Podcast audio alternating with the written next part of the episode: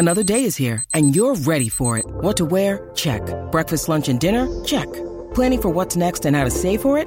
That's where Bank of America can help. For your financial to-dos, Bank of America has experts ready to help get you closer to your goals. Get started at one of our local financial centers or 24-7 in our mobile banking app.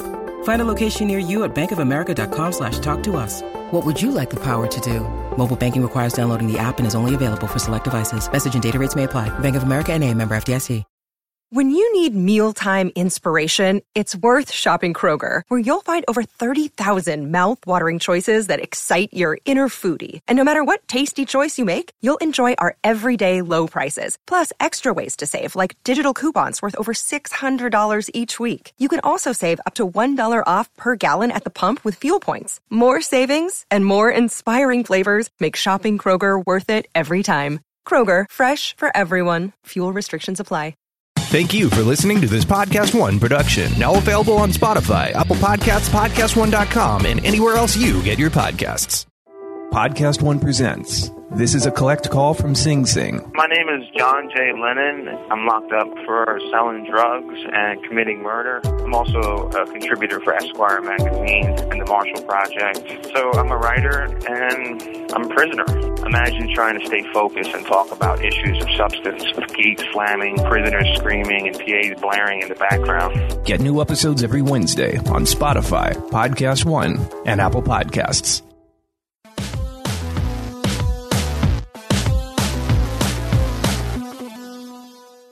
Welcome to RealGM Radio. I am Danny Leroux, your host, and so happy to have you with us for this episode.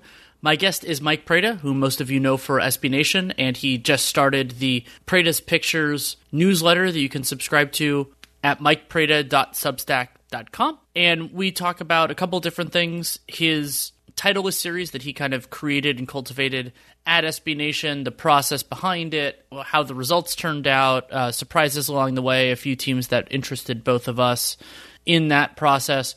We also talk about his new endeavor and his his great first piece on Scottie Pippen's importance in the Bulls finally overcoming the bad boys and a lot of other things along the way. It was a really interesting conversation. Runs a little bit under an hour, brought to you by Bet Online. You can use the Podcast One promo code for your sign up bonus. And you can also listen at the end of this. Uh, there's a, a preview of UFC 249 with Chael Sonnen and Dave Mason. You can listen to that. It's all the way at the at the very end of the podcast, but you can check that out. And you can listen to my conversation with Mike Prada, which starts right now. Thanks so much for coming on. Hey, thanks for having me. Uh, reaching out at my time of need, so to speak. Hey, I, I was going to reach out even even before that because uh, I was I was really interested in talking with you about this big endeavor that you went through that you kind of led. It was it was obviously a larger effort at SBN with Titleless and where I wanted to start was actually because when I heard about the project, I was like, oh God, one of the big things that's going to be a challenge here is figuring out who does and doesn't qualify. And instead of going, like, I'll, I'll just cede it to you at first. Like, what, what were you cognizant of? What were you kind of trying to include and avoid? I think it speaks a lot to how you think that like that was the biggest thing that you were worried about is like worrying that like you'd pick someone that was not qualified into well, the mix. It, it also I mean, it, it, also ties in. Funny. I mean, I've, the teams that I'm closest to geographically include some of the best non-championship teams of the of the like last 50 years happen to have occurred in the Bay Area in the last five. Yeah, yeah. So like they, like because I was uh, when I was first thinking about, it, I'm like, well, there are a lot of ways to do it so that like the 16, 17, and 19, 20, or, and 18, 19 Warriors don't count. But right. I mean, if we're if the if it were a broader conversation, which I mean could theoretically be an opportunity in a different venue. Uh, I was like, so okay, so that was like a basic thing. It's like, okay, if they won a championship, but then it, it did. I'm sure. I'm sure that was something you thought a lot about. Oh yeah, oh that part of it. Yeah, no, definitely. I mean, when I was first thinking about like sort of something stuff to do, you know, during this quarantine, assuming that I would sort of stick around at SB Nation for it the whole time, which is not the case right now. And being in the furlough, like this was one of the things I kept thinking about was we're not going to get a playoffs that is normal. That sucks. The playoffs are amazing, so maybe we can like sort of retroactively rethink like what playoffs looked like in the past. And I just remember I don't know what prompted the thought or why it kind of got in my head to think about the teams that just fell short. Maybe I was like sort of watching one of their games at some point. I honestly don't remember, but I thought it would be kind of poetic if you could almost do like a last chance playoff where it's like you know how like in tennis tournaments they have like the lucky loser that advances or the wild cards or Yeah. whatever i had this thought of like well there's there may not be a trophy awarded this season so let's award like kind of a last chance trophy and once i got to that point i figured that it was only fair to talk about teams and i think it made it more interesting because otherwise i think to your point the 73 win warriors would just win easily as the best team to never win a title. I thought it'd be more interesting to kind of make it so it was more about eras and players and groups that didn't win together. That the ones that really fell short and fell short in bitter ways and kind of put them in the tournament. And so it was actually not that difficult at first to say like, oh, let's exclude the teams that won. As I was digging through it, I realized I needed to be a little more specific as to like when did an era start and an era end. I also realized that 64 teams is a, a lot of teams. Yeah. so there were a lot more teams on the borderline that I had to like kind of look at. I was like, oh, I got to find room for them, I guess. So the part about not including teams that had won before was not the hardest thing.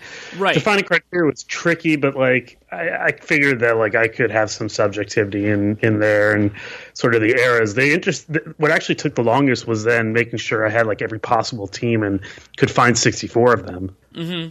Yeah, and and also, I mean, defining it in in ways that are that makes for the most interesting field. I mean, one of the ones that you got into and uh, was was how to deal with the 2000s Pistons because like the 2000s Pistons did win a championship, and they also did change around a little bit within that time period. So ma- making through that, and also, I mean, it just kind of making it that it's it, no- nothing's ever going to be perfect. Like you can't you can't do a set of filters that's going to include everyone that you want and not include everyone that you don't want, but getting as close as you can. And I think that the idea of you know cores and all that. So like Stockton and Malone. So the, the that is a different era of jazz basketball than some of the other things. And like at one point, I was I was thinking about because the Spurs are such a challenging player. I'm like, yeah, you know, Yeah, the have sixteen the 16 17 Spurs would be a really compelling team in this tournament. I mean, the 16 17 Spurs have this unusual or sorry, the the 15 16 Spurs. The, But the either team, one, really. Yeah. I mean, they're they both had very similar seasons. Sure, yeah, like and, and for me the 15-16 one, that was, you know, one of the best teams ever regular season wise to not be the best team in their own conference. And then also the way that they didn't make the finals was very unusual. You know, like you have all Yeah. Uh, you have all that with the, with Kawhi and wait, am I conflating the two years? 16-17 was the year. So 15 16 was the year they got upset by Oklahoma City in the second round. 16 17 17. was the year that Kawhi turned his ankle. Yes. Um, That was actually another interesting challenge. I mean, the uh, original idea was to make it a bracket, and I was talked out, I think, correctly of doing that and doing something a little different because there are just brackets everywhere, and this was just blended in to like the entire internet. But one of the one of the challenges is that originally was a bracket, and then I had to sort of there there are different teams within the era that lost in different ways. So San Antonio is an example.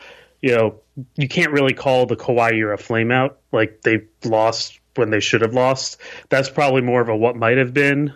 But I had enough of those teams, so I had to put the flameout team in there, and so that got a little complicated. I kind of I, I like this the little bit of subjectivity there because then we can talk about it and like it's sort of a fun debating topic. But that was a little that was definitely a little challenging. And you know another good example is a lot of people ask me where are the '96 Sonics? Right, they're team that won 64 games and lost to the Bulls in the finals.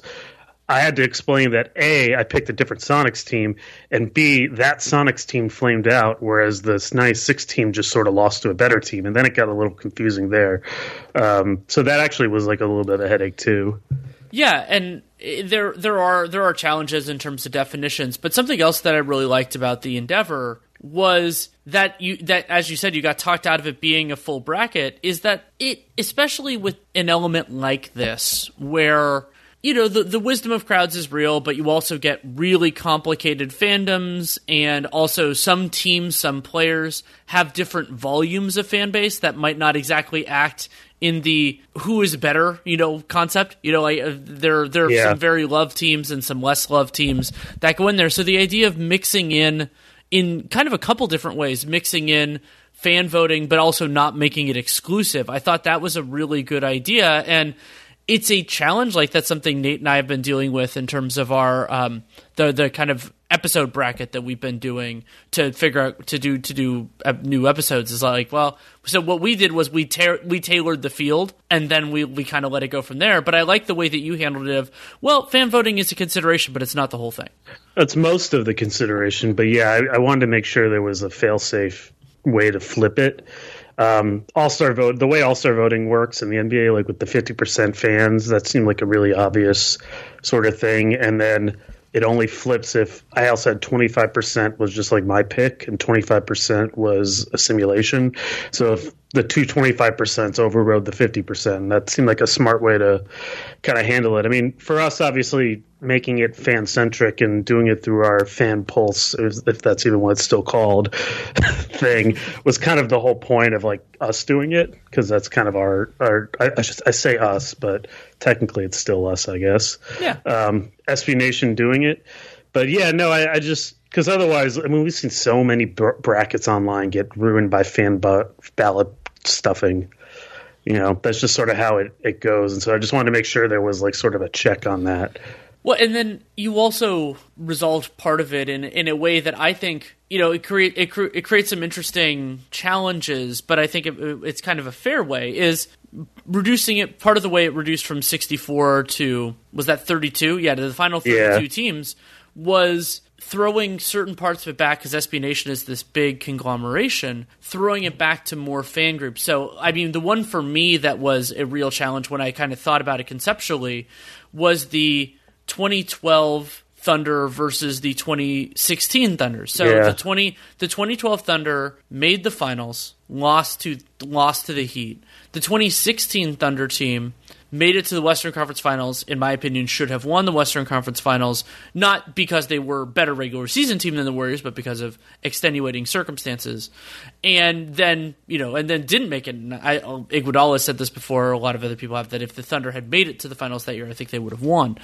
And Right. and so throwing it back, it's not going to lead to perfect results, but it is a group of people, especially in that case because it was so recent, that you would think would would at least be able to come to a reasonable result, even if it's not the perfect one. yeah yeah that that i have to thank seth pollack and all the other folks for coming up with that idea to kind of clarify make it they involve all the communities and make them the ones that picked. Some of them did it via their own fan polling, and some of them just made a choice. It sort of depended. But yeah, I mean, the Thunder in general were just a really challenging team for so many reasons. One is how do you define an era? I think you would agree that Well, that it was James helped. It was helped by them never winning a championship. So it's not like there were any teams that were going to be excluded for that reason. Though you could have to argue about who's eligible. Right, right. And so obviously the the Harden trade I think is a good era split upper. But then you ran into the challenge of well, which of the post Harden Thunder teams were better? I mean, you could argue that the team that the 2016 team was actually the worst of them, at least in the regular season. But they also got the furthest. You know, so Well, and, and, also I, I, dealing with injuries and representative, like what is representative, and yeah, I mean, like for the argument for me, so like if it if it had been if if they had made me the arbiter of which Thunder team, I would have leaned towards to me, you know, and I've covered the league the entirety of of of that time, which is weird to think about. It makes me feel old, but the to me the the 16 Thunder team was the best when they got eliminated. Like they were to me Yeah. they they had they like they were I was at those two games, game three and game four, the first two in Oklahoma City, where it's just like, oh my god, these guys are world beaters. Like they were they were incredible in the size and the speed that they played with, and the offense wasn't perfect, but it worked well enough. And the I mean that isn't to do anything to denigrate. Let's talk particular about the 2012 team. I mean, the 2012 team. Remember, they were down 2-0 to the Spurs and then just beat the crap out of them, and that was a really good Spurs team too. Mm-hmm. So you you can make credible arguments. You could do that, and so yeah. But I I thought the Thunder were were were a a compelling example to to go through it. And yeah, you could make an argument that if if the goal were to create the best 32 team field, that you might want multiple representatives from the same team, but also to create the most worthwhile 32 team field. It probably is better to keep it separate because otherwise you could have some other problems of like four different Thunder teams or something else. Yeah, that was. I mean, also like we just wanted to include all the teams' communities in a way and make them feel a part of it. Make, Um, them, make them feel their own pain. yeah, yeah. I mean, someone was telling me like, "I wait, you want me to vote on whether like this team was more tragic or this team. Like, well, this isn't very fun at all. Um, but yeah, no. Well, you, I, I, would think about it in the more positive way, which is like which of these teams was your best. yeah, no, than, I, I agree. Than, the other interesting one was Phoenix. Phoenix had oh, a yeah. lot of Phoenix, Phoenix and Portland. Although I think Portland, there's a clearer best team of the group that made the field and went pretty far. Phoenix was I I, I was a little surprised, and although maybe not just because I think there was a lot of '90s nostalgia in this tournament. I was a little surprised about all the calls for like, hey, where are the 93 Suns? Why did they pick the seven seconds or less Suns over the 93 Suns? And, you know, Phoenix had those two teams. They had a couple Kevin Johnson teams from before Barkley. They had they had some good teams in the 70s too. They had some good teams in the 70s that were involved. You know, they had a lot of options and it, it looks a little weird in hindsight that like neither the Thunder of 2016 or the 93 Suns even made the tournament, but I think it worked out. They would have lost at some point anyway, so I, I think it worked out okay. But that was that was another interesting like sort of fan choice that um, you know I think the 93 Suns are overrated.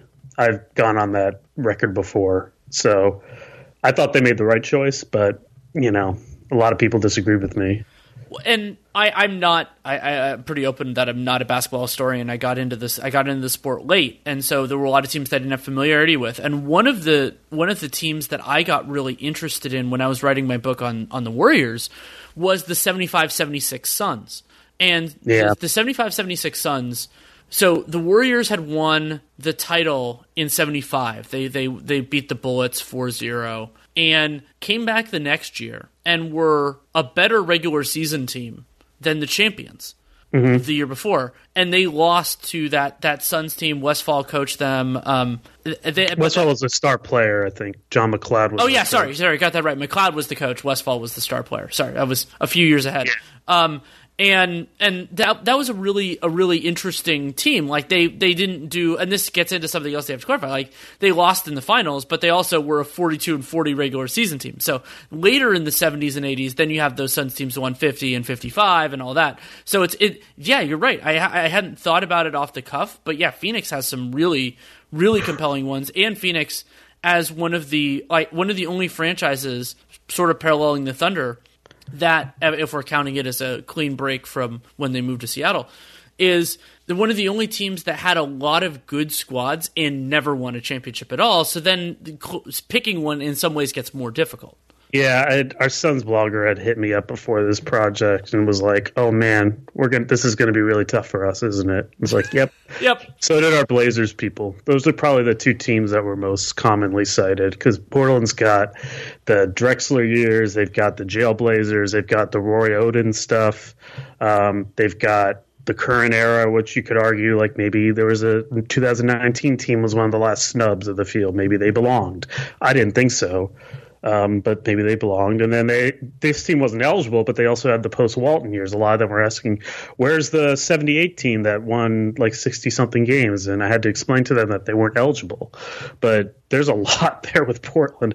You know, it, it's just funny seeing some of the same teams like pop up again over and over. You know, Oklahoma City. If you count Oklahoma City and Seattle as one franchise, they had four, three of the top eight seeds. Yeah. like so that's uh, you would never do that, but just that's kind of funny to think about. Yeah, it's it's crazy, and I mean, in some ways, obviously, I, I have my own proclivities with all of this. Like having that pain split among, in many ways, two fan bases because Thunder fans weren't mostly oh, Sonics fans, and Sonics absolutely two fan bases. yeah, that that that kind of makes it easier. You know, if you if you thought about it as as one, they would be so much more collectively snake bit. Yeah, um, than than they are. Plus, I think there's still a subset of Thunder fans and, and general fans who think the Thunder kind of brought on themselves for trading James Harden. Sure. So I think that's also the other factor. You know, it was funny that we kind of, I, I think because the Kings were the number one seed and because they're the number one in that group, the Rob group, and because they have such this memory of the Donaghy stuff, we kind of made them the cover and said robbed, but really that group was just more like the missed opportunity group, and a lot of the missed opportunities were self inflicted. Sure. So it was sort of weird. We didn't we called it robbed, but it, I, I, think it didn't mean robbed in like they it was unfair that they didn't win in all the cases. Yeah. Uh, you know, so, so we can we could transition a little bit more into the results. I, I mean, you did a lot of work getting this ready, but then also deferred to the fan bases to get some of the field. Um, were there any other before? Were there any other teams that got in the field, like you know, decisions that really surprised you from that? And then were there what results within the within the actual bracket surprised you most? You mean the, the 32 team field Yes. or just yeah, getting oh, from 64 to 32? 32, and then as as you move through Yeah. 32. I thought it was mostly pretty straightforward, other than I think the Suns pick was kind of interesting. Um, they tended to pick the team that I would have ranked highest anyway. One of the one interesting one was the Lakers had, and this I was debating whether this team even belonged in the field in the first place, and that's the '98 team before Del Harris got fired. Um, and they also had all those teams in the '60s with Elgin Baylor and Jerry West. I'm a little surprised that they chose the 98 team over one of those Baylor West teams. Um, just, but I think that might be just modern Sure. bias talking.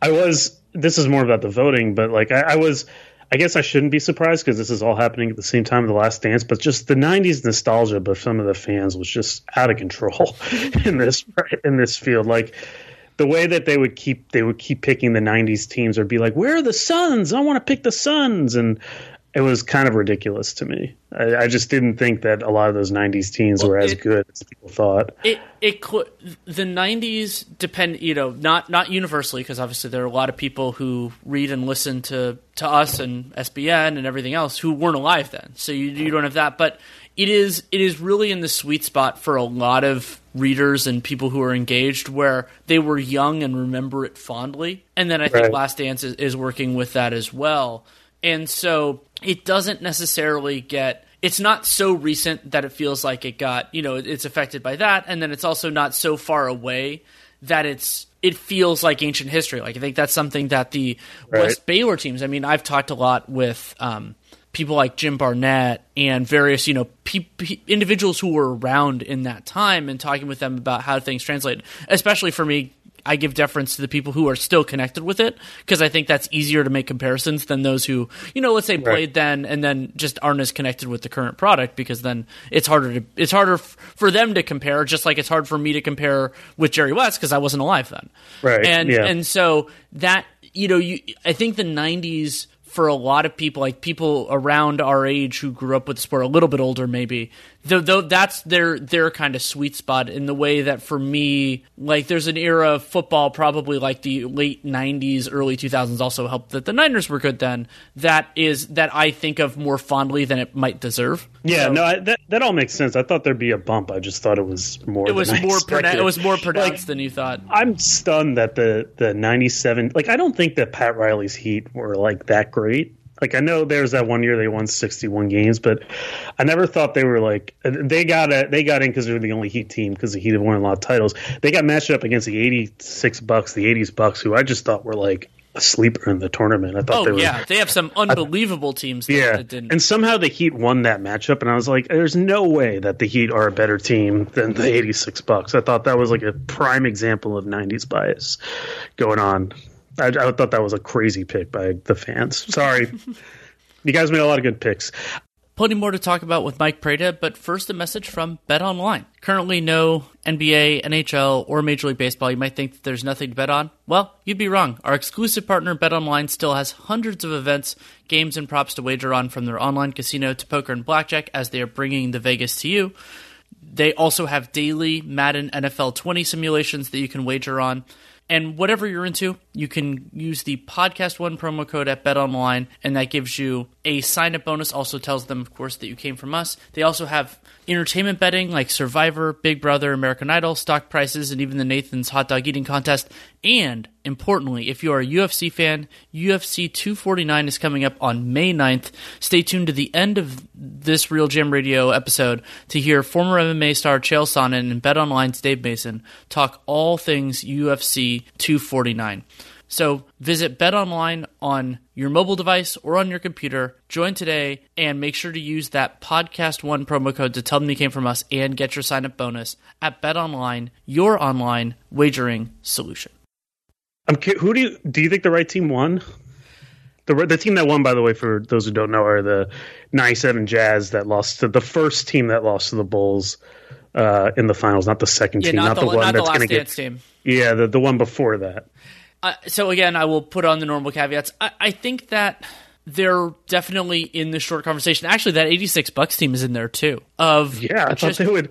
They're a sleeper. I thought it- they'd go really far. i- incredible talent. Um, but yeah, between all of those, yeah, I, I, I mean, I watched a little bit back then, and I remember thinking they were they were really good. They were really good, and I'm trying to remember. Um, from what I recall, that Jazz team didn't face. Yeah, they didn't face a ton of it. Like they didn't get beat too much within the Western Conference. Yeah, they beat the. Clippers. They swept the Clippers. They lost one game to the Lakers and only lost two against the Rockets. That's another indicator sometimes. I mean, you also have to then depend on how good were their opponents and everything else. There's a lot of context that matters, but it, it can be another good calibrator. And you know that that Jazz team won 64 games. They were number two in offense, number nine in defense, and just just a, a great squad overall. So yeah, I, I think they're I think they're definitely in the conversation. And this is just like you know when we get into champions, which is if you're good enough to be in the mix. Then I'm not going to be too angry that you won or didn't win. It's if yeah, but that's who- not. That's against the spirit of this exercise. So I want Yeah. you to be angrier.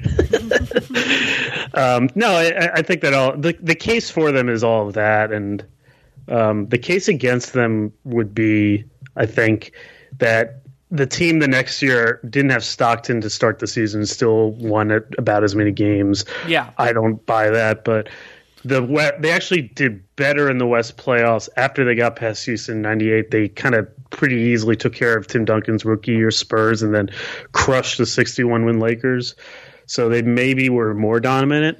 Also, the there, I think this is more of a thing that happens nowadays, but the '97 Jazz are kind of one of those teams that just killed everyone at the end of the year. yes, You know, I, I'm trying to remember. There, there are a lot of those teams out there like that, and I think we've kind of found that, uh, at least in modern times, like it's better to be really good early than late, right? Because the teams are less sort of have less wear and tear on them.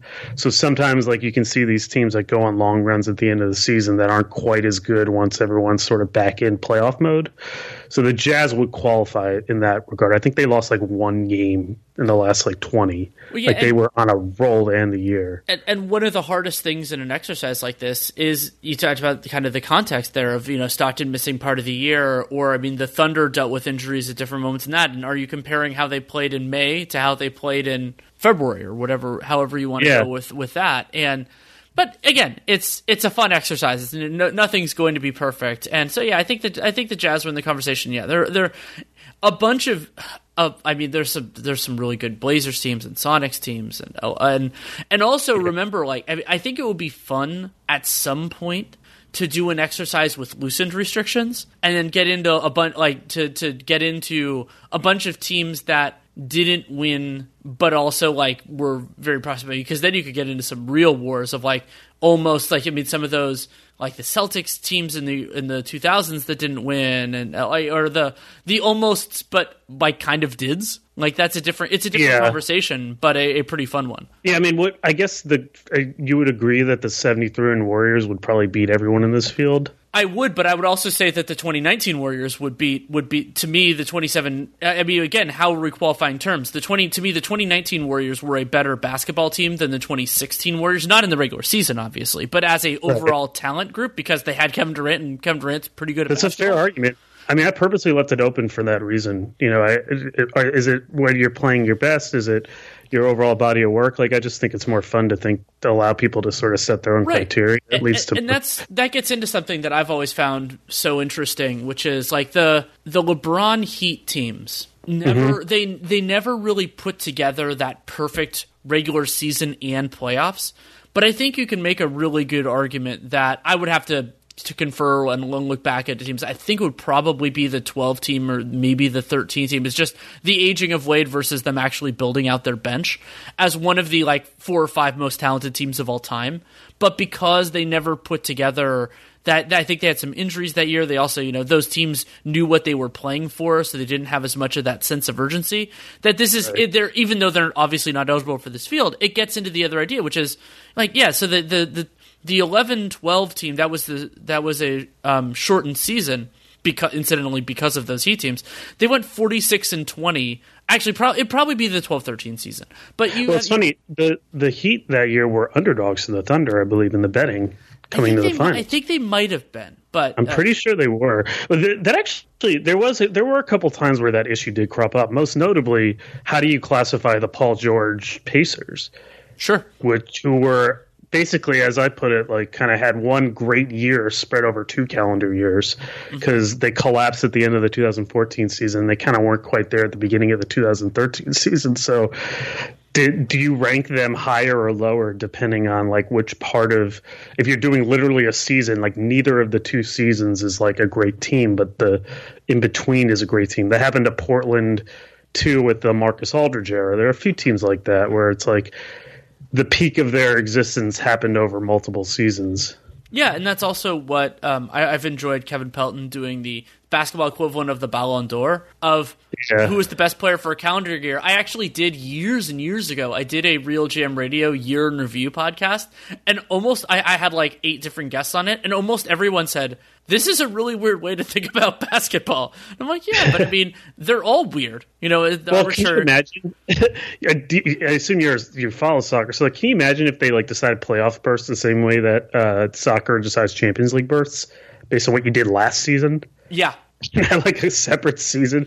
So well, and then you'd, you'd have circumstances where it's like, congratulations, like to the the the 16-17 Thunder. I mean, you were you were the fourth place. You were the fourth place team in the overall league, or third. I mean, because they lost in the better conference. and you're you're you're into the equivalent of the Champions League, but you don't have Kevin Durant. I mean, they, can you imagine the '99 Bulls a year after the last?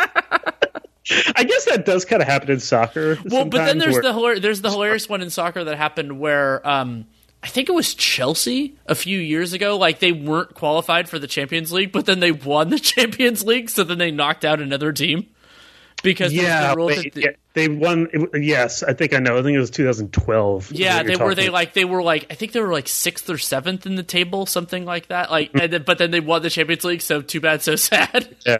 that happens. That, that also happened a couple times with you know now that the Europa League champion gets a spot. I mean, this isn't Yeah. a soccer podcast, but Yeah, but I mean, No. uh, basketball. I mean, the, it would be. I've thought a lot about because people ask me about promotion and relegation and how those types of things work, and my answer is the basketball season just isn't conducive to that. Also, the ge- the geography of basketball isn't conducive to that. I mean, uh, it yeah. would be. I, I would enjoy it if they were able to if if the players were you know interested to do like to do a you know some sort of series of the Euro the Euro League champion against the NBA champion or something. But I also don't understand how it would that it would generate enough money for the players to be like, yeah, I'd rather do that than take a week of vacation. I think promotion relegation is a little overrated anyway. I do That's too. I think. I think it is I think it is very interesting and worth talking about, but I also think that it is yeah, it is kind of overrated in terms of how much it actually matters for the arc of the league. Well, the other thing, I mean, if say you had promotion relegation in basketball, what you'd end up hap- what ended up happening is that you'd have no teams that would ever think like long term strategy. You- it- This is what happens in the Premier League. You know, I root for one of these teams, so I know I, I know how it works. There's no at a certain point you're just sort of trying to shift gears around, and you have no long term strategy, and your only goal is to finish 17th or 16th or 17th or whatever. And so every team from like 8th to 17th is essentially the same. All you're trying to do is avoid being 18th. And so there's no there's I mean in soccer there's obviously the the money difference dwarfs it, but I think in basketball what you'd end up seeing is you'd have first of all there no way in hell would there be the process. No way in hell would be there be anything like that. You'd have a lot of teams that I think would operate like sort of the Bucks used to do under Herb Kohl, where they're just sort of going for eighth seed every year. And I think that makes a mediocre product sometimes. Yeah, I, I actually wrote a piece, um, sort of on this on this line that came out at the Athletic today on Wednesday about the so basketball doesn't have that equivalent, but basically it was on the perils of short term GMing when a team isn't very good. And the whole idea there was in, in basketball it's a little bit different because so- European teams don't have like draft picks in the same respect, Right. but what I wrote, what I was writing about in the context of Scott Perry and the Knicks is when a when a team give a general manager is supposed to have a long view. Like that's a, really a part of the position. And it's supposed to reconcile with the coach having a short view and then owners exist where they exist. And mm-hmm. when a general manager shifts from the long view it can work if your window is right now and your window is short. By all means those teams should take that approach. But when it's when you're not in that mode. And so the, the examples I brought up in this, in this this weird confluence with Scott Perry. This is how I thought of it. Was Scott Perry was in, and again, these aren't his fault. He wasn't the decision maker for any of these three organizations. He was he was the number two at all of them. So right. Scott Perry was under Hennigan in Orlando when Hennigan was on the hot seat and traded Oladipo, Sabonis, and Ilyasova for Serge Ibaka.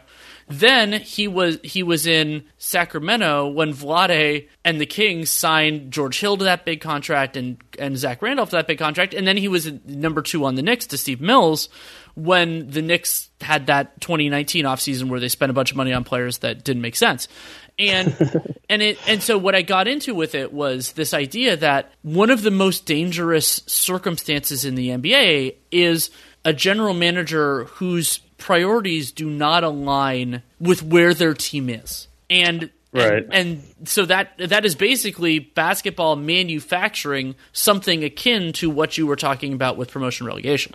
Yeah, I, I guess you could also look at it the other way, which you know, bringing back to the Thunder, like the inverse of Scott Perry might be like Sam Presti in 2011 or 2012, where they're thinking too much about the long term yeah. and they have something in front of them. Um, I think you're right. It's sort of the mismatching between the two that sort of, or I mean, Jerry Krause is an interesting example with like sort of some of the stuff he's did with the Bulls. He was he was always so focused in the long term, and he sort of lost track of what he had right in front of him.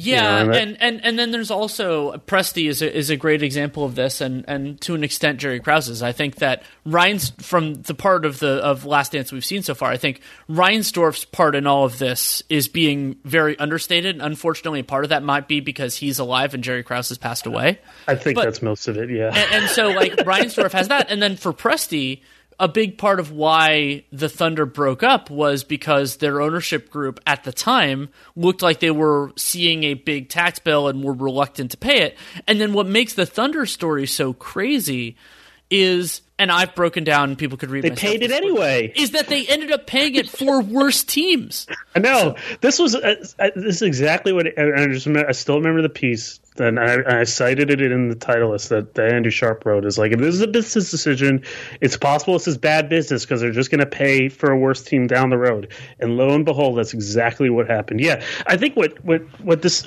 if you had promotion relegation, I think you'd have I agree you'd have a lot more of these sort of situations because you're putting you're putting much more of the strategy into the results when the strategy and the results don't always they need to be related, but they shouldn't be the same.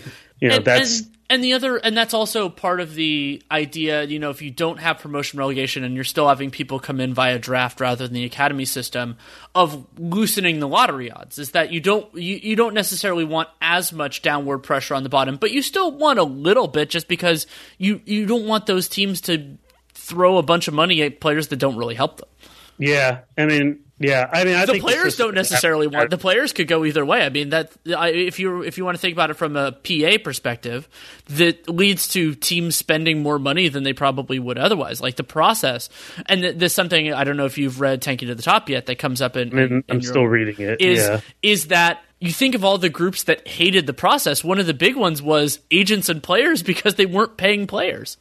Yeah, I mean, you you have an economic background, isn't that like kind of an externality of the process? The whole agents and players thing.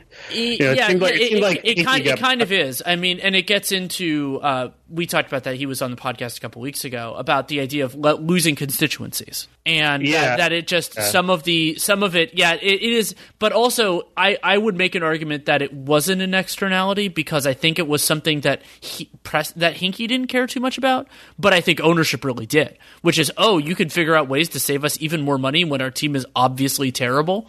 So right. that is that is a much more you know like the way they did it via trades and everything else. Like there, I think part of it it wasn't the oh, capital T capital P the process, but it was a part of what gave Hinkie for a while the latitude with ownership that he needed to actually do it. So I don't Yeah. separate the two, but it's possible that some do and could I ju- you could justify it. Yeah, I guess I'm thinking of externality in terms of like the success of Hinkie's own plan, where it's like the thing that he didn't put enough attention on is that by fielding uncompetitive rosters, he may piss off the very people he's going to need later on, and Right. you know, Yeah. that that that element of it. Yeah, and I think that's that's that's, sort of that's totally fair. he- Yeah. he didn't really consider. But no, I mean, it, I think you know if you had promotion relegation, I think you'd have more confusion over this type of thing because there's so much more short term pressure, and I think that would be bad.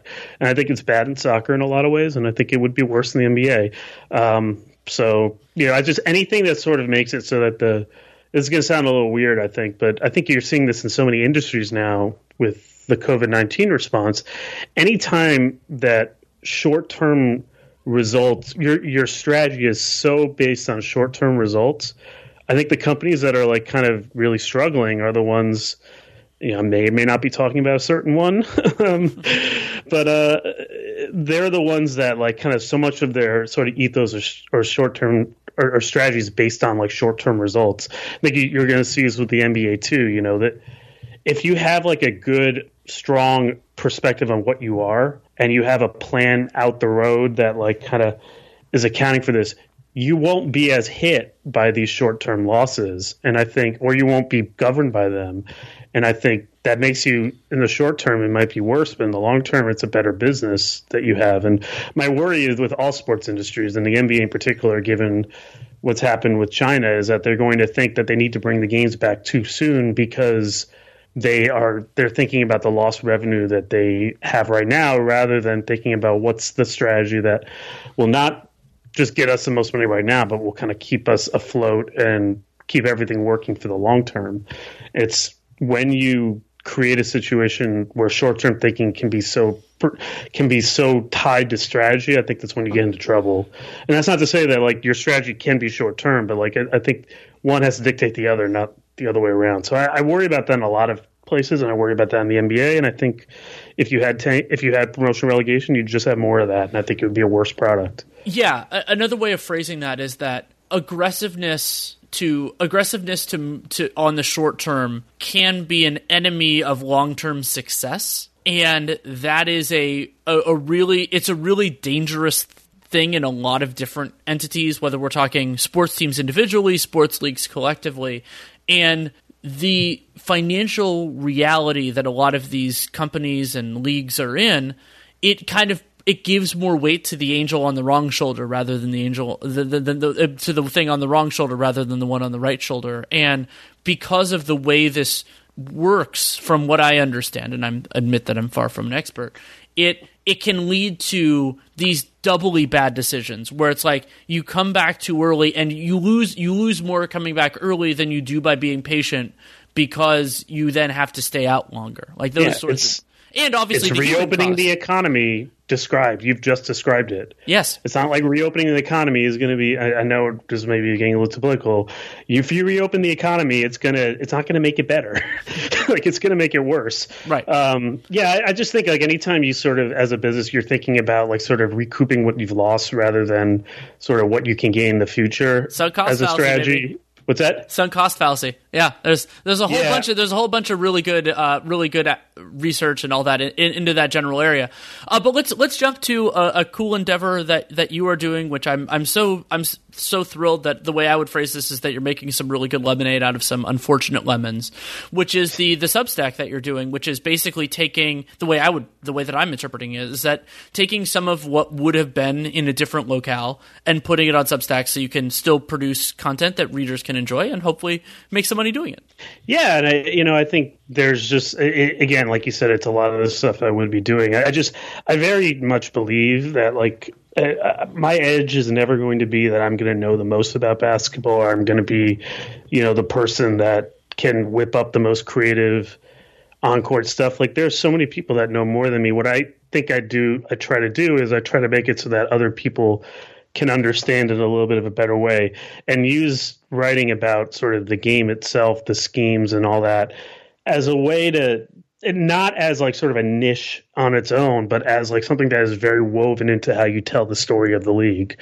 So, you know, I've tried to make it so that this is like sort of breakdowns that like if you're not if you don't know the terms or you just like watching the game or you don't have to know so much to sort of be able to appreciate a little bit more how things on the court that you love happen. So that's sort of what I've always been trying to do, and now I guess I'm doing it for somewhere else. Um, we'll see how long. I mean, obviously, I don't know what my future is after the furlough period ends. I might go back. So, and then we'll have that, and then we'll also re- bring back limited upside um, as part of that, and we'll kind of see where it goes. But no, so far, I've been really, really great to see people supporting the endeavor. Um, working on my next piece now, which Yeah, um, and- and- live uh, well- up to the first one. let's talk let's talk about the first one a little bit that we can we can talk about second if you want to but so I, I thought that you know in the context of the last dance i thought that it was a really a really important part of this story because the last dance isn't being rigid on the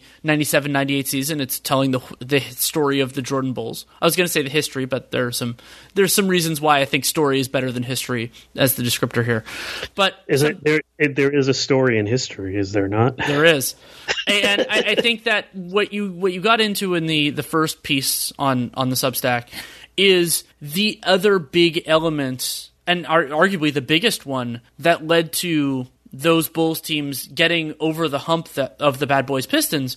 It wasn't Jordan getting better or Phil Jackson and the triangle and you know replacing Doug Collins. It was Scottie Pippen being a monster, and that meant that the Bad Boys Jordan rules didn't work as well. Yeah, what I found interesting about the whole thing is that uh, I, I'm very much. Uh, I sort of also laid out like a thing that I always believe, which is, you know, facts and the truth of a story kind of really depends on who's telling it. Yes. and you know you get if you it- what whether it's you know because of the triangle because of phil because of jordan toughening them up or the the theory that i've sort of heard a lot more which is just that like detroit was aging Sure. you know they're getting older none of those things are wrong necessarily but i think if we sort of have this discussion where we're like which is the real cause of this we lose sight of sort of what actually is really driving this like i don't care as much i mean i guess it, you could talk for a long time about why Scottie Pippen was better in 1991 than he was in the previous years. You can say he just was naturally going to age into his role. You could say he Jordan had toughened him up. You could say that Phil Jackson put him in positions to succeed. You could say, you know, all sorts of different things. You know, you could say it wouldn't have mattered anyway because the Pistons were old and Yep. you know aging. And the answer, and the answer is probably all of them. It's just figuring out the proportions. Yeah, but I think if you sort of focus so much on the story, you miss the like kind of nuts and bolts of you know in practice what what it was that Scottie Pippen's emergence meant, and in a real fundamental way, it, it, you know. It's sort of like you miss the forest. You see, is it you miss the forest for the trees, or you see the forest for the trees? I always mix that phrase up. Um, you don't know what I'm talking about. So No, it's like, I, I know, I know it, but I don't have it right either. So we'll just leave it where it is. like the the very fundamental thing that changed is that the Bulls went from a one initiator setup to a two initiator setup, and that was that was all that they needed. You know, for all this complicated stuff about like kind of these secret rules and the physicality and the mental toughness and the blah blah blah, it really just that's all it really came down to. You know, once they got that second initiator, the guy who second guy could make plays for himself, and they used him that way, that was it. Pistons had no shot and I just wanted to kind of put that on paper and how that manifests itself, both in half court and transition and everything. You know, I, didn't the, the idea of like counting the number of dribbles was something that um, I kind of thought of as like as I'm watching some of these old games. I'm like, man, it's like where's Scottie even? He's just like uh, the other players, but you watch these other games, it was he was not. So that's what I wanted to try to emphasize is like it, it- the actual reasoning is less important in a lot of ways than like sort of what happened. Um, so that's I just wanted to kind of focus it back on what actually happened. Right, and as as usual, lots of good visual aids. Something that I'm jealous of in your work, both video and just more photo based stuff, is that you're so much better at that than I am, which is both great as a reader and, and frustrated as a competitive person. but Well, I yeah, I thought, it. I, th- I thought that I thought that fit really well, and it also to me that the visual aids help make the story more accessible. Because then it's not even necessarily i mean one of the examples that uses like how many just how many players are looking at michael jordan.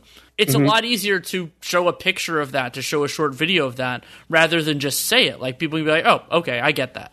Yeah yeah. I mean they're all storytelling tools you know?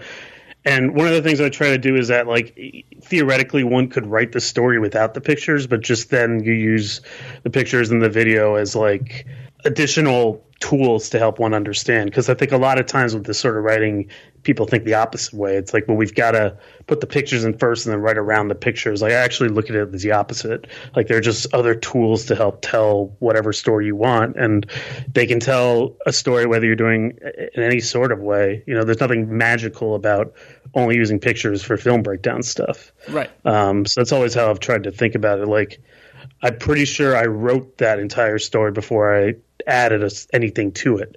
You know, I had scribbled down notes that of plays that were interesting. I like kind of had thought in my head like, here's like the type of play that could go here, but I hadn't picked out the plays yet.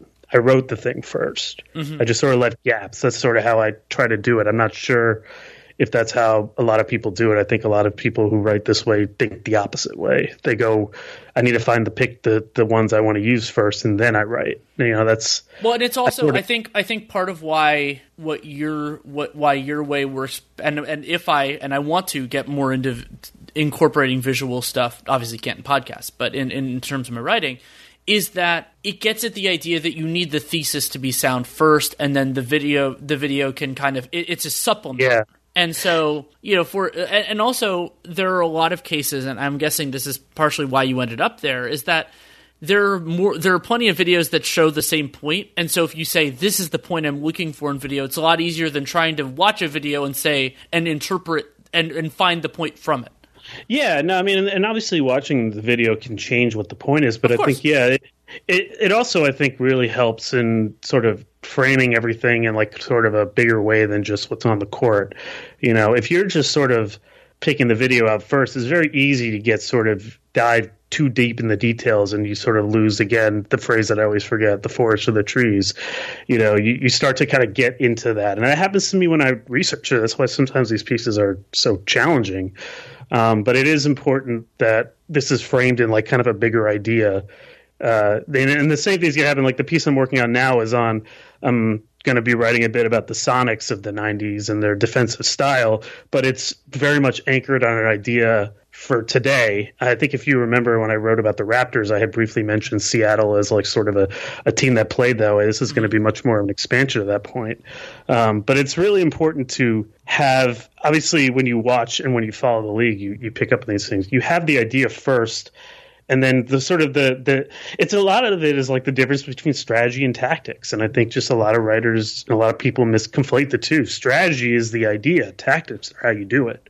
You know i think that's sort of how i try to think about this stuff. Yeah like real- just use the jordan rules. Like the strategy of the jordan rules is actually quite simple. What's actually what's a little more complicated is the tactics but the strategy is just hit him and make anyone else beat us. Yeah and make sure that he doesn't get to specific spots where he's most dangerous. Yeah i mean those are the tactics that's true. I guess that's that's pretty. I think you're right. And but the strategy, and I think that just it, it makes it easier to understand. I think what teams are doing because I think a lot of people that are writing sort of conflate the two, and so right. like someone, and I think I mean I'm not trying to pick on you just because I thought it was interesting that you mentioned that. Like that, it's interesting that you mentioned something that you thought was strategy, but I would call tactics.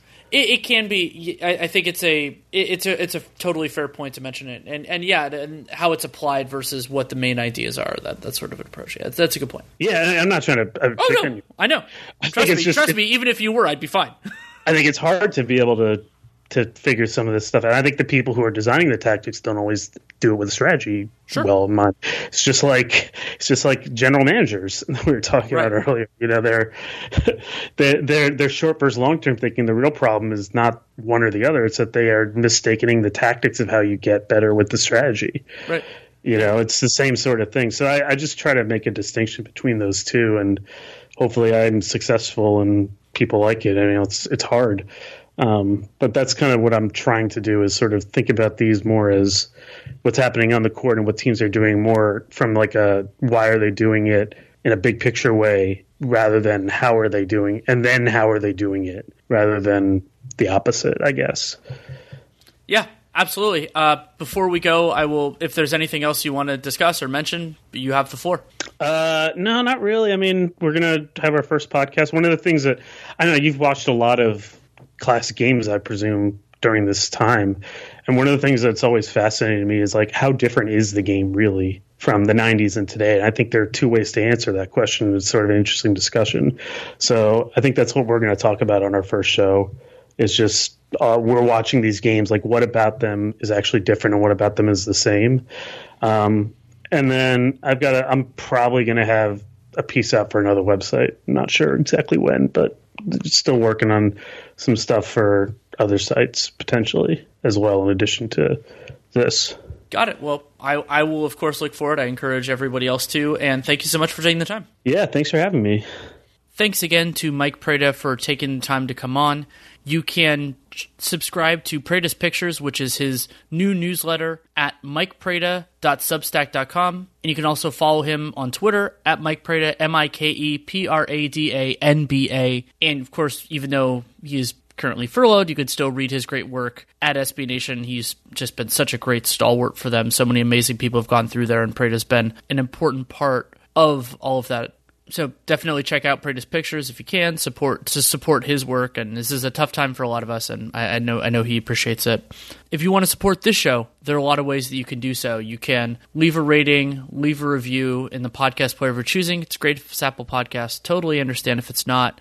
And if you want to be super awesome, if you use a different player, you can actually leave reviews both places. You can leave one in Apple Podcast as well that helps people find the show. Also, word of mouth is another way to help people find the show. If you think they'll like a specific episode or just the, show in general, however you share that information, it is appreciated.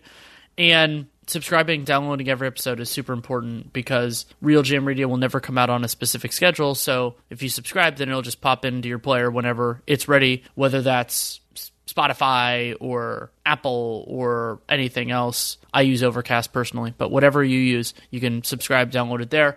And the single most important thing for the show and any other that has them is to check out our sponsors. BetOnline, use the podcast one promo code, tells them you came from us, also gives you a sign up bonus, which is awesome. And you can also listen to the UFC 249 preview with Chael Sonnen and Dave Mason that will run at the very end of this sh- short remaining message. You can do that. You can also check out my work at The Athletic. I just wrote a piece that came out on Wednesday about short term GMing. Prada and I talked about this a little bit. That's up at the Athletic, and you can all. I have another couple pieces that are coming out, maybe even a couple by the end of the week. Have a lot in the works right now. Dunked on still going strong, recording five times a week. Nate's doing the COVID Daily News as well, which you can check out. And as always, RealGM Radio will be back next week. If you have any feedback, good, bad, or indifferent, Danny Leroux, NBA at gmail.com is the way to share that information with me. If you take the time to write it, I will take the time to read it. That is a promise, and I will respond if I can. I don't promise to do that, but I do promise to read it. They go into a special inbox. I read them every day. And that makes the show better. We'll be back next week. But before that, I will say thank you so much for listening. Take care and make it a great day. And if you want to check out the conversation with Chael Sonnen and Dave Mason about UFC 249, you can listen to it right now. All right, now we are joined by Dave Mason from betonline.ag. Dave, we can finally talk about some fights. UFC 249 is going to happen. Let's just start with that, man. Is it does it feel good to get back to some normalcy? Oh, absolutely. And, you know, as I've told you before, UFC is one of my favorite sports, so uh makes it even better. Been waiting a long time here for some real sports action, and it's a great card, too. And three cards within a week, it's looking like. So uh, we're excited. Hey, Dana was just talking about adding a fourth. I mean, if he adds a fourth, not only is that four cards to look forward to, but on an average of 10 fights per card, I mean, if you're a fight fan, you got a busy month ahead. Oh, absolutely. I, I can't wait. Finally put my Netflix machine on the back burner and watch watch some sports again. I'm I can't wait. All right, well let's start. Uh, let's start with the main event. I mean, it's going to be for an interim world title fight. You're talking about Justin Gaethje versus uh, versus Tony Ferguson. Before we get in the odds of it, this fight is different now that it's May 9th as opposed to April 18th. In this way, Justin Gaethje accepted that fight on very short notice, and even though he was training and kind of keeping his weight down, it's totally different to have a signed contract and really be pushing and motivated. The mere fact that they've given him three extra weeks to train, that does change how this fight looks. Do you agree? No, hundred percent. You know, those short notice fights are always uh, a tough one for you fighters, obviously, and we recognize it in the odds and the results. When the Khabib fight got canceled and he had to pull out, and and they replaced him with Justin Gaethje, I wasn't too disappointed. Sure, sure, I want to see Khabib versus El Cucuy, no doubt. But I mean, you know, from a fan standpoint, just a just a good old slugfest. It's not going to get any better than this one, man. I, I, I can't wait. You know, we had Tony Ferguson at minus one seventy two favorite. He's what won won twelve fights in a row, I, and Justin Gaethje off a three fight win streak. He's a plus one forty seven underdog. So I, I can't wait for this one. Just as a fan of the sport and a fan of competition, that it doesn't get any better than this. There's no way this fight can be boring. It's impossible. Dana White just did an interview. He was promoting this fight, and he he said, "I guarantee you, this will be the most violent fight."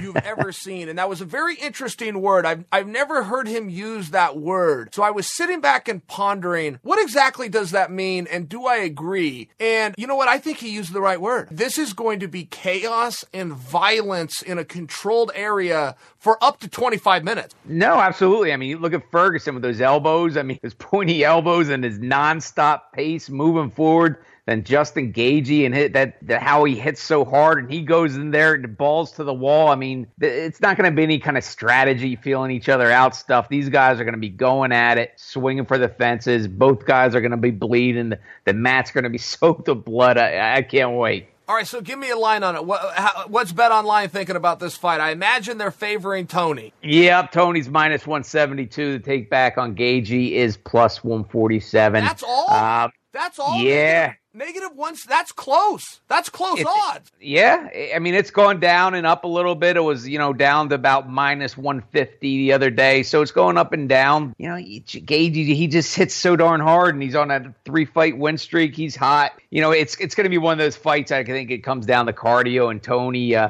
and Tony gets hit too. He, he's he's awesome. He's one of my favorite fighters, but he, he has been known to get take take a couple hits to the face. So if Gaethje can catch him, you, you don't know. You know he's been knocked down plenty, Ferguson. So, I, but I think Ferguson takes it in deep water with that relentless cardio, and that that's what I'm counting on for a you know fourth, fifth round stoppage. All right, so we got we got another title fight. The current champion, Triple C.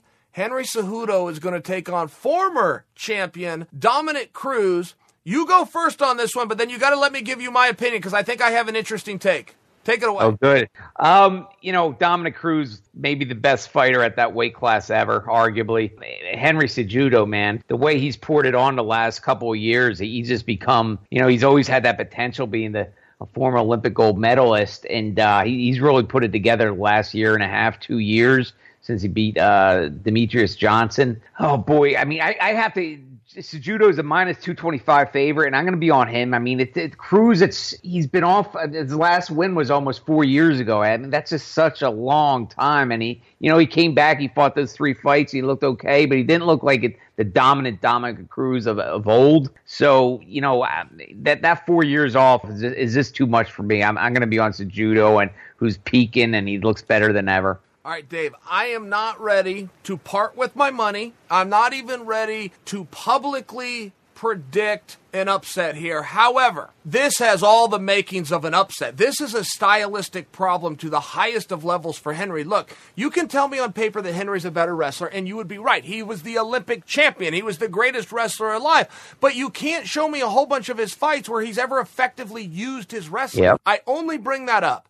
because with Dominick's footwork and Dominick's ability to control range, to peck away at you, in many ways, I think you could agree with me that wrestling is not going to be the solidifier in this contest. So if wrestling's not, that only leaves the striking, and Dominick Cruz has only been outstruck one time in his life, and it was a huge shock. So if we're to use history, use the body of work of these two athletes, and agree that there's largely going to be stand up, That's Dominick's world. In my opinion, this is all the makings for potential upset. That's all I'm saying. I love it. Opposite sides. Let's do it. Okay, so I don't know if you guys are taking action on this one, but I'm going to assume you are because it's Ngannou versus Rozenstruik that was scheduled to be a main event. So I'm guessing that BetOnline is looking at it. Am I right? Oh, we have all odds on all the fights. Absolutely. Ngannou's currently minus 285 favorite. Take back on Rozenstruik is plus 240. And holy God, is, is this going to be what a matchup this is? I mean, talk about heavy hitters, two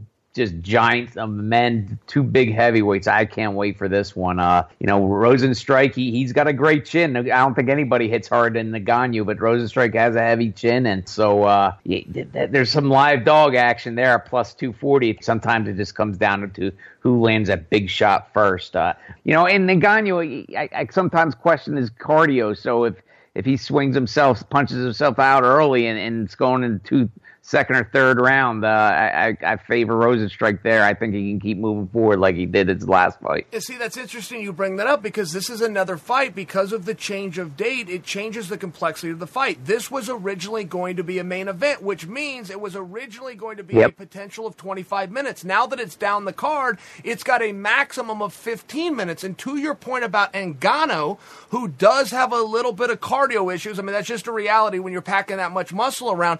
In many ways, ways, the lower placement favors Ngannou. Absolutely. I mean, the five round fight, absolutely. I mean, I, don't think those guys can make it in the fourth or fifth round, but the three round fight absolutely uh, favors Ngannou more than a one in a five round fight. Either way, he's the, he's the uh, he's a legitimate favorite. But I just like that I like that live dog money on plus two forty on Rozenstruik. All right, let's talk about the rematch. Uh, Anthony Pettis, Showtime, take it on the Cowboy. Mm. Donald Cerrone, is, is is this too much too soon for Cowboy? I think it is. I mean, especially with his comments that came out the other day where he wasn't mentally into the the the McGregor fight a few months ago. He didn't look good and, and he didn't fight well and, and he confirmed it this week. I don't know if that was just him talking whatever, but he, he's fought so much, man. I mean, there there's no tougher guy in the sport, but he's just coming to an end. I think you know you see it with these guys sometimes, and and he, he he's just been on a he hasn't won much lately, and uh,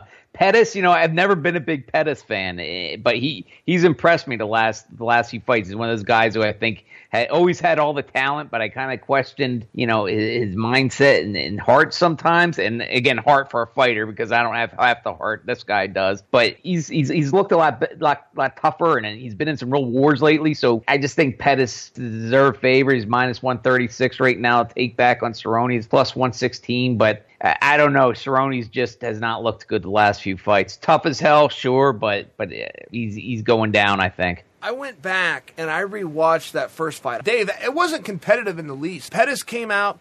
He hit him with what they called a kick to the body, but it kind it almost looked like a knee, like more of the knee hit. I mean, it's just a really hard shot that would stop a fight. And Cerrone was too tough to stop. He tried to push through it, but it was all downhill from there. Pettis kind of peppered him with a couple of kick uh, punches, rather came back to that exact same shot, that exact same kick, and the exact same yep. part of the body. I had a weird takeaway, even though I can tell you as a guy that just rewatched this, that was not close, that was not competitive. It was still one of those nights where you look at Pettis and you go, Good job, congratulations, but I need to see that again. You made that look so easy that I'm not sure that my eyes are telling me the truth. I need to see that fight again. Is that too big of a stretch for me? No, I mean let, us run it back, right? You know, it, it, both are definitely past their prime, and that was right before I think Pettis won the belt, I believe. So that's right when he was uh, at, at his peak. But yeah, let's let's run it back. Two guys are legends and and um, let let's run it back. You know, I, I just think Pettis has a little bit more in him right now, and Cerrone is, is just he's been getting beat up too. You know, he's he's been taking a beating too, and I don't like to see that in these fighters once they start losing that chin and start going down a lot. No, I hear you. Look, as a fighter, you're never done with this sport, but you will wake up one day and this sport is done with you. And I, I don't know that either one of these guys is in that spot. I don't wish that for him, but that is a reality that might might unfold in front of us on May 9th. Absolutely. We'll find out, and it's a great card. I can't wait. Dave, I appreciate you, buddy. I miss talking to you. I'm glad we finally have something to catch up on. Thank you, pal. and thank you, sir. Take care.